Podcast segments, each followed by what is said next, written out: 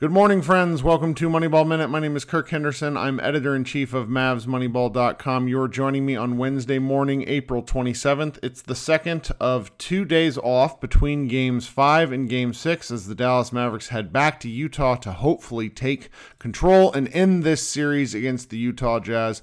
There is a ton of Mavs content out in the world, and I want to talk about some of it to start off your day.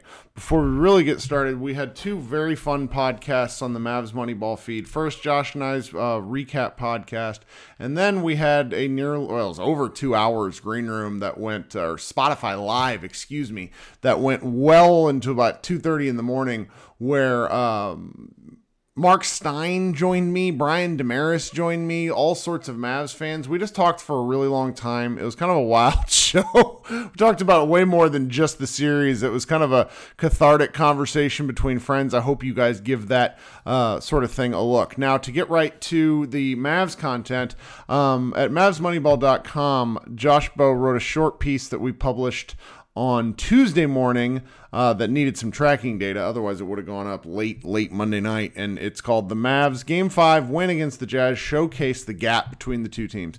Josh has just been supremely confident this entire time. And, it, it you know, the fact that the series is 3 2 now, the Mavericks really dominated the other night. He just thinks that the Dallas Mavericks are significantly better and, and where the two teams are playing right now and kind of maps out why. Um, the second story Doyle Rader wrote, uh, where he he you know writes about how Donovan Mitchell credited Dorian Finney-Smith's defense for his offensive struggles. Um, and and you know uh, Donovan said, "I give credit to Finney-Smith. I've been saying that since the beginning of the year, pretty much. This wasn't one of my best games of my career, let alone the playoffs. The looks I have gotten haven't been the easiest. You've got to find a way."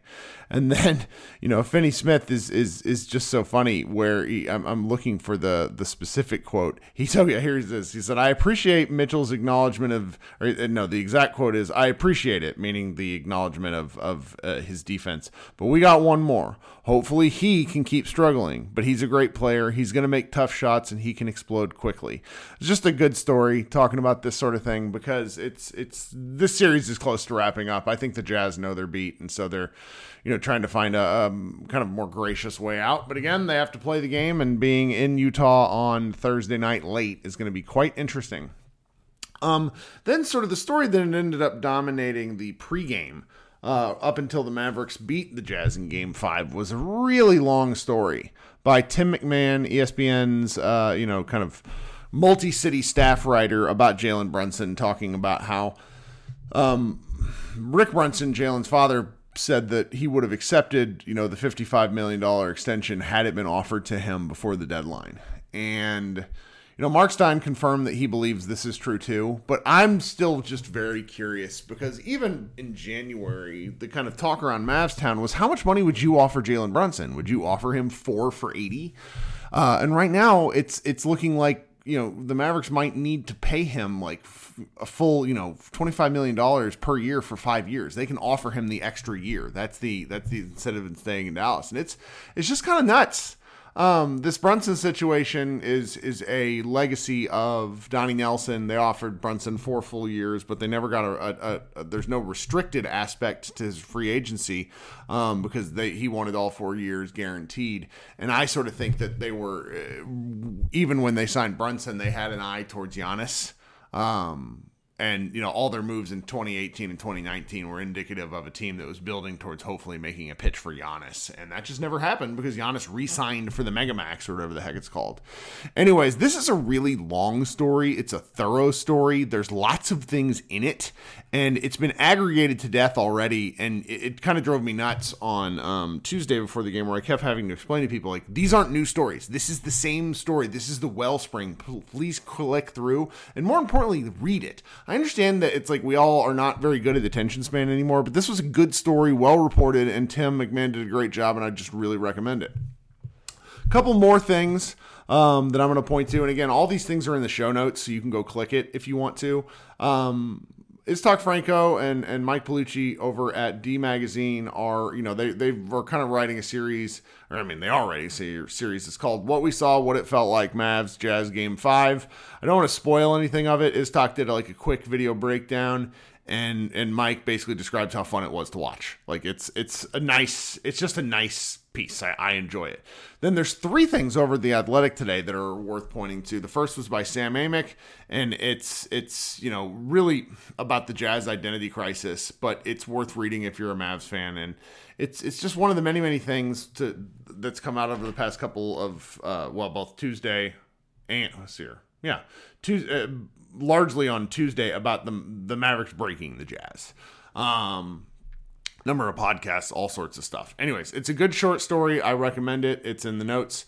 And then, uh, you know, Tim Cato wrote uh, a gamer piece that talks about why the the Mavericks being up 3-2 versus the Jazz is very different than the Mavs being up 3-2 versus the Clippers. Here's a thing that I had forgotten. I'd forgotten that the Mavericks were up 3-2 against the Clippers. I really had. Isn't that embarrassing?